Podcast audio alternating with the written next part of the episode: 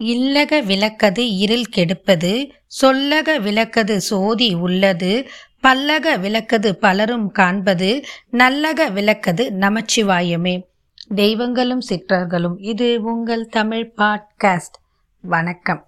இன்னைக்கு நம்ம தீப வழிபாடை பற்றி தான் பார்க்க போகிறோம் தீபங்கள் விளக்கு இதை பற்றி பார்க்க போகிறோம் கார்த்திகை மாதமே வந்து ஒரு சிறப்பான மாதம் கார்த்திகை மாதம் முழுவதும் நம்ம தீபத்துக்காக ஒரு மாதமாக நம்ம இந்து சமுதாயத்தில் சொல்கிறாங்க தீபத்துக்கு உகந்த மாதம் கார்த்திகை மாதம் கார்த்திகை மாதம் பௌர்ணமியில் தான் அண்ணாமலையாருக்கும் மலை மேலே தீபம் ஏற்றுறாங்க இப்படி ஒரு சிறப்பான மாதம்தான் கார்த்திகை மாதம் இந்த கார்த்திகை மாசத்துல இல்லத்துல பெண்கள் மாலை நேரத்துல வீட்டுக்கு முன்னாடி வீட்டு வாசல்ல நிலப்படைக்கு கிட்ட ரெண்டு பக்கமும் ரெண்டு தீபம் போட்டு ஏற்றுவாங்க அகல் விளக் விளக்கில் நெய் விட்டோ எண்ணெய் விட்டோ பஞ்சுத்திரி போட்டு அழகாக ரெண்டு தீபம் போடுவாங்க.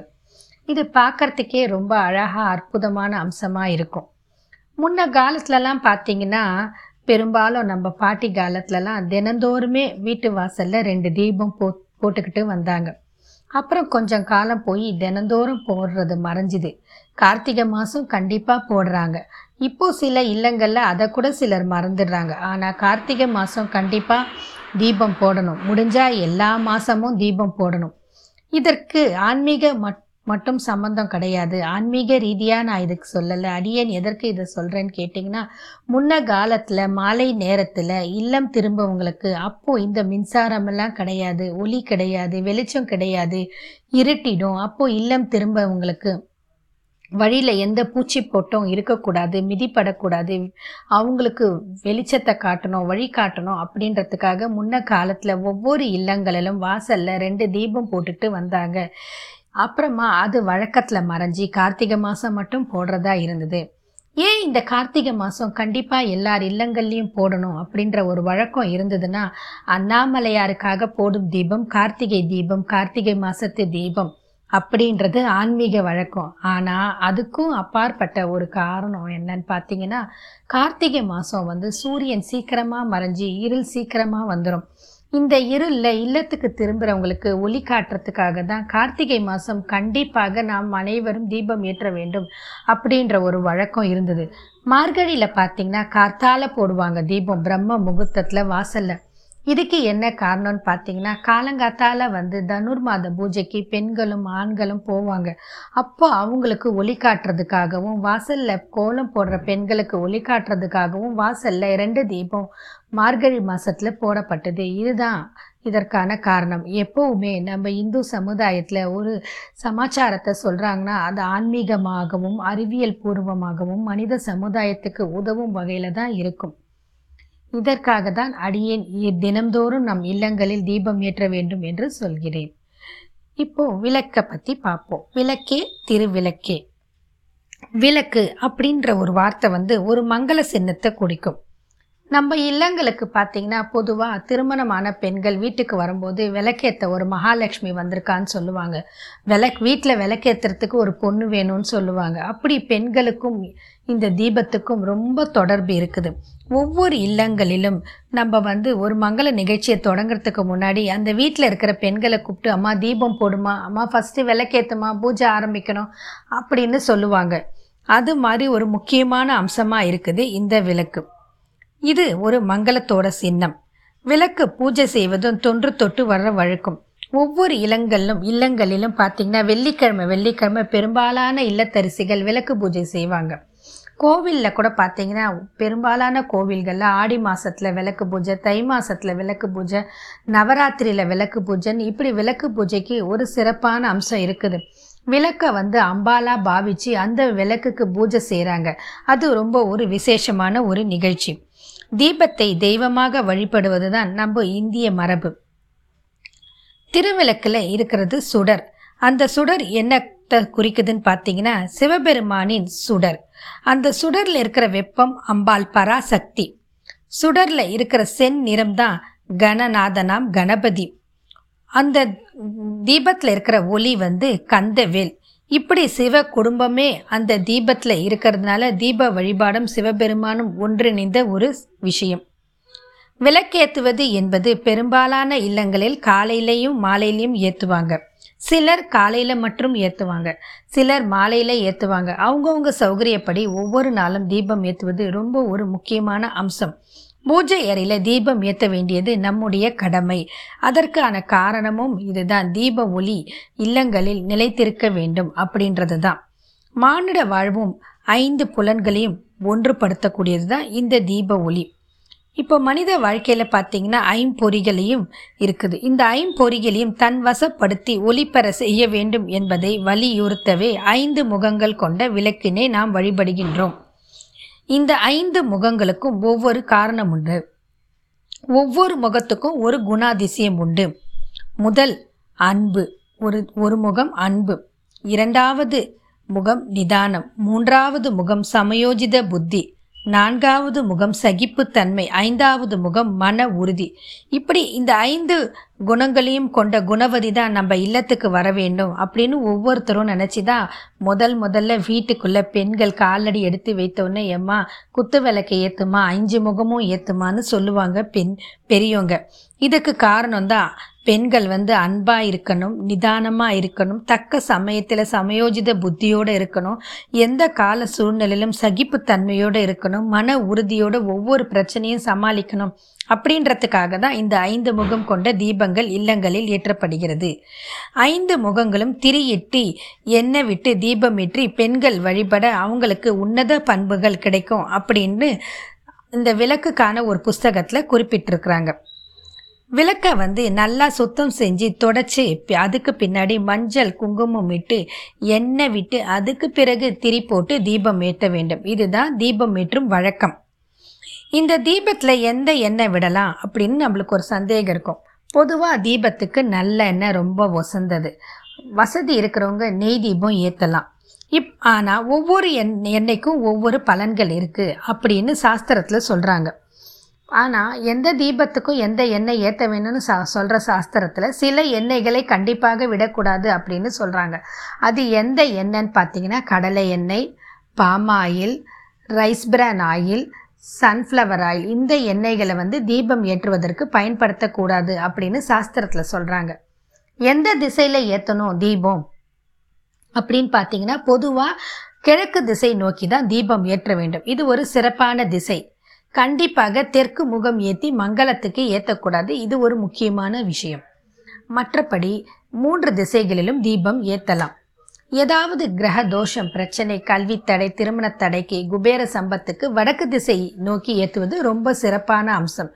ஆனால் எப்பொழுதுமே சிறந்த அம்சம் வந்து கிழக்கு திசை நோக்கி ஏற்றுவது அகல் விளக்கில் நல்லெண்ணெய் விட்டு பஞ்சுத்திரி போட்டு கிழக்கு நோக்கி தீபம் ஏற்றினால் ரொம்ப விசேஷமான ஒன்று ஒவ்வொரு எண்ணெய்க்கும் ஒவ்வொரு பலன் இருக்குன்னு சொன்னோம் இல்லையா? சகல விதமான செல்வங்களையும் சுகபோகங்களையும் விரும்புவோர் தூய்மையான பசு நெய் விட்டு தீபம் ஏற்ற வேணும் அப்படின்னு தீப வழிபாட்டு புஸ்தகத்தில் சொல்கிறாங்க குலதெய்வ வழிபாட்டுக்கு உகந்த எண்ணெய் எதுன்னு பார்த்தீங்கன்னா வேப்ப எண்ணெய் இழுப்ப எண்ணெய் பசு நெய். இந்த மூணுத்தையும் ச சரிவிகமாக கலந்து தீபம் போடணும். இப்படி போட்டுட்டு வந்தால் குலதெய்வத்தோட குறைபாடு குலதெய்வ வழிபாட்டில் இருக்கிற குறைகள் நீங்கி குலதெய்வத்தோட அருணுகிரகம் நமக்கு நிச்சயம் கிடைக்கும். சிலருக்கு பார்த்தீங்கன்னா குலதெய்வம் எதுன்னு தெரியாது இருக்கும்.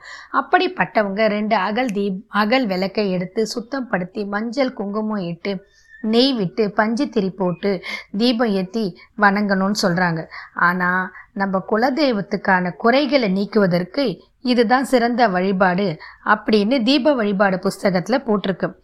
வேப்பெண்ணெய் இழுப்பெண்ணெய் பசுண்ணெய் இந்த மூணையும் சரி விகத்தில் கலந்து அகல் விளக்கில் வச்சு ஏத்தனா குலதெய்வத்தோட அனுகிரகம் விரைவில் நமக்கு கிட்டும். இல்லங்களில் பார்த்தீங்கன்னா சக் சண்டை சச்சரவு இருக்கும். கணவன் மனைவி சண்டை உறவுகளிடையே சண்டை. இப்படி சண்டை சச்சரவு இருக்கிற இல்லங்களில் இந்த சண்டை சச்சரவு நீக்கி வீட்டில் நன்மை உருவாக வேண்டும். அன்பு நீடித்திருக்க வேண்டும் அப்படின்னு நினைக்கிறவங்க விளக்கெண்ணெய் தீபம் ஏற்ற வேண்டும். விநாயகருக்கு தேங்காய் எண்ணெய் ஒரு உசந்தமான விஷயம். திங்கக்கிழமை தோறும் விநாயகர் பெருமானுக்கு தேங்காய் எண்ணெய் தீபம் போட்டு வணங்கி அவரை வலம் வந்துட்டு இருந்தால் நம்மளுடைய பிரச்சனைகள் தீர்க்கும். காரணம் குறைகளை தீர்ப்பார் கணபதி குற்றங்களை பொறுத்தருள்வார் கணபதி அப்படின்னு சாஸ்திரத்தில் சொல்கிறாங்க லக்ஷ்மி கடாட்சம் வேணும் அப்படின்னு நினைக்கிற பெண்கள் ஒவ்வொரு வெள்ளிக்கிழமையும் பசு நெய்யால் தீபம் ஏற்றி வழிபட்டு வந்தால் லக்ஷ்மி கடாட்சம் நமக்கு கண்டிப்பாக கிடைக்கும் அப்படின்னு சொல்றாங்க. மகாவிஷ்ணுவுக்கு உகந்தது நல்லெண்ணெய் தீபம். எந்த தெய்வத்தை வழிபடுவதாக இருந்தாலும் பொது பலன். நல்லெண்ணெய் தீபமே சிறந்தது. அதுவும் அடியனுக்கு பிடித்தது. அகல் விளக்கில் நல்லெண்ணெய் விட்டு பஞ்சுத்திரி போட்டு ஏற்றுற தீபம் தான் ரொம்ப சிறப்பான தீபம். அழகான தீபம் அம்சமான தீபம் ஒளி கொடுக்கும் தீபம். தென் திசையை தவிர ஏனைய திசைகளில் தீபச்சுடர் இருக்குமாறு ஏற்றலாம். வீட்டில் எந்த பிரச்சனை இருந்தாலும் துன்பம் இருந்தாலும் பொது பலன் வந்து கிழக்கு நோக்கி தீபம் ஏற்றி வழிபற்றால் நம்ம துன்பங்கள் விலகிவிடும் தடைகள் விலகிவிடும்.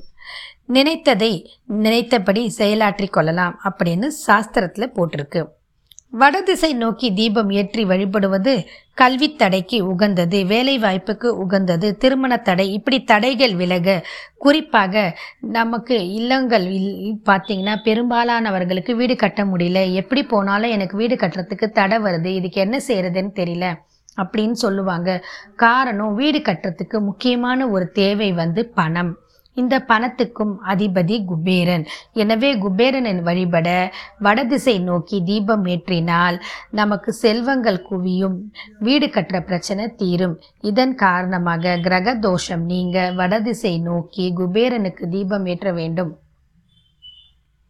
பகை அகல வேண்டும் அப்படின்னு நினைப்பாங்க. நிறைய பேருக்கு இந்த பகையை நம்ம விட்டு போயிட்டோம் இவங்க கூட பகை அவங்க கூட பகை அப்படின்னு நினைக்கிறவங்க கடன் தொல்லை நீங்க வேண்டும் அப்படின்னு நினைக்கிறவங்க அமைதியான வாழ்க்கை இருக்கணும். எல்லாருமே இதை நினைப்பு அமைதியான வாழ்க்கை இருக்கணும். துன்பம் இல்லாத வாழ்க்கை நிறைக்கணும் அப்படின்னு நினைக்கிறவங்க மேற்கு திசை நோக்கி தீபம் போட்டால் அந்த தீபத்தின் சுடர் மூலம் நம் துன்பங்கள் கலைஞ்சி இருள் நீங்கி அமைதியான வாழ்க்கையை பெறலாம்.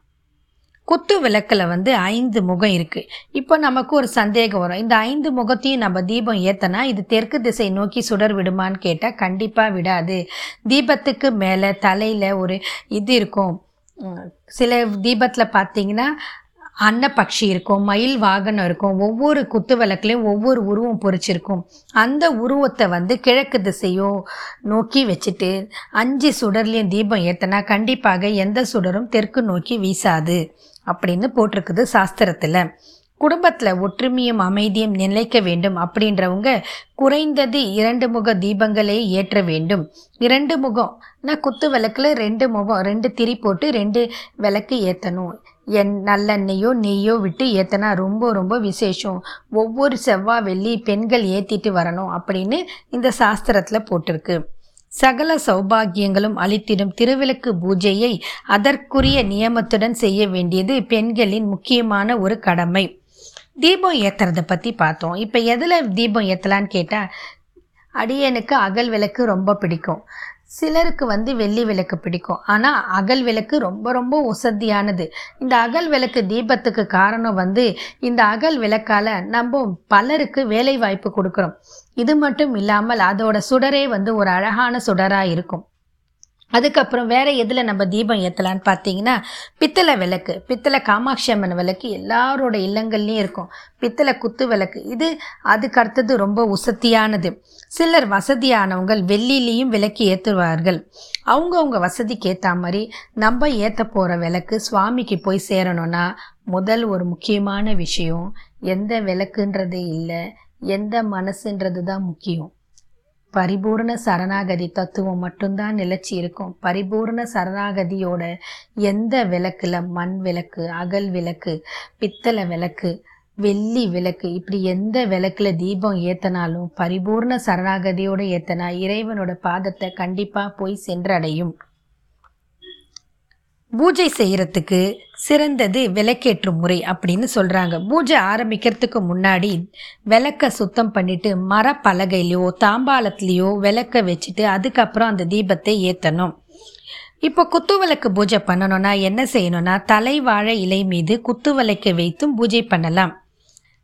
திருவிளக்கை வந்து சுத்தம் பண்ணி மஞ்சள் குங்குமம் பூ சாத்திட்டு அதுக்கப்புறம் எண்ணெய் விட்டு திரி போட்டு தீபம் ஏற்றணும் பொட்டு எங்கே வைக்கணும்னா உச்சி பொட்டு ஒன்று அதுக்கப்புறம் ரெண்டு பொட்டு ஒவ்வொரு இடத்துக்கும் ஒவ்வொரு முகத்துக்கும் ஒவ்வொரு பொட்டு தண்டுக்கு மூணு பொட்டு பாதத்துக்கு பொட்டு இப்படின்னு பொட்டு வைக்கிறதுக்கும் வழிமுறைகள் சாஸ்திரத்தில் சொல்லியிருக்கிறாங்க. இதுக்கு என்ன காரணம்னு பார்த்தீங்கன்னா இதை அம்பாலா வர்ணித்து சொல்கிறாங்க அம்பாளுக்கு தேவியோட நெற்றி பொட்டு மூன்று திரு நயனங்கள் அது மாதிரி ஒவ்வொரு இடத்துக்கும் ஒவ்வொரு பொட்டு சொல்கிறாங்க இறுதியில் வர பொட்டு வந்து பாத கமலம் திருப்பாதங்கள் அப்படின்னு சொல்லி நிறைவேற்றுறாங்க. இத்துடன் தீப வழிபாட்டுக்கான குறிப்புகளை அடியேன் நிறுத்தி கொள்கிறேன். மற்ற பதிப்புல இந்த தீப வழிபாட்டோட சிறப்புகளை மீண்டும் நாம் சந்திப்போம். வாழ்க வளமுடன். தங்களிடம் ஒரு முக்கியமான விண்ணப்பம் வைக்கிறேன். இப்போல்லாம் பார்த்தீங்கன்னா இந்த காலத்தில் நம்ம எல்லாரும் என்ன செய்கிறோன்னா காலையில் எல்லாரையும் பார்த்தோன்னே ஹலோ குட் மார்னிங் சொல்கிறோம் மாலையில் பார்த்தோன்னே ஹலோ குட் ஈவினிங் சொல்கிறோம் இதை கொஞ்சம் தவிர்த்துக்கலாம். காலையில் பார்க்குற அனைவரையும் நம்ம காலை வணக்கம். மாலையில் பார்க்குறவங்கள மாலை வணக்கம்னு கை கூப்பி சொல்லலாம். இது தமிழர் பண்பாடு அப்படின்றதுக்காக நான் சொல்லலை. சூரியனை பார்த்து ஒரு தேவர் முன்ன காலத்தில் ஒரு நாலாயிரம் வருஷத்துக்கு முன்னாடி ஒரு தேவர் போய் சூரியனை பார்த்து கேட்டாராம். நீ கார்த்தால உதிக்கும் போது என்ன நினச்சி உதிப்ப? எதை பார்த்து உதிப்பேன்னு கேட்டாராம். அதுக்கு சூரிய பகவான் என்ன சொன்னார்னா நான் கார்த்தால ஒவ்வொரு நாளும் உதிக்கும் போது திருமாலோட பாதத்தை பார்த்து சேவிச்சிட்டு உதிப்பேன். திருமாலோட பாதத்தை பாதம் அப்படின்னா தமிழில் காலை திருமாலின் காலை பார்த்து வணங்கி விட்டு உதிப்பேன். மாலை மறையும் போது நான் மாலையில் மறையும் போது என்ன பார்ப்பேன்னா திருமாலின் மார்பில் இருக்கும் மாலையை கண்டுவிட்டு தான் மறைவேன்னு சொன்னாராம். இதன் காரணமாக தான் காலை மாலை அப்படின்ற வார்த்தை வந்ததா புராணத்தில் சொல்கிறாங்க எனவே நம்ம காலை வணக்கம்னு சொல்லும்போது நம்ம மனசில் திருமாலோட பாதமும் மாலை வணக்கம்னு சொல்லும்போது திருமாலில் மார்பில் இருக்கும் மாலையும் நம் நினைவில் வரும் என்று சொல்லி தங்களிடமிருந்து விடை பெறுகிறேன். மீண்டும் மற்றும் ஒரு பதிவில் சந்திப்போம். வாழ்க வளமுடன்.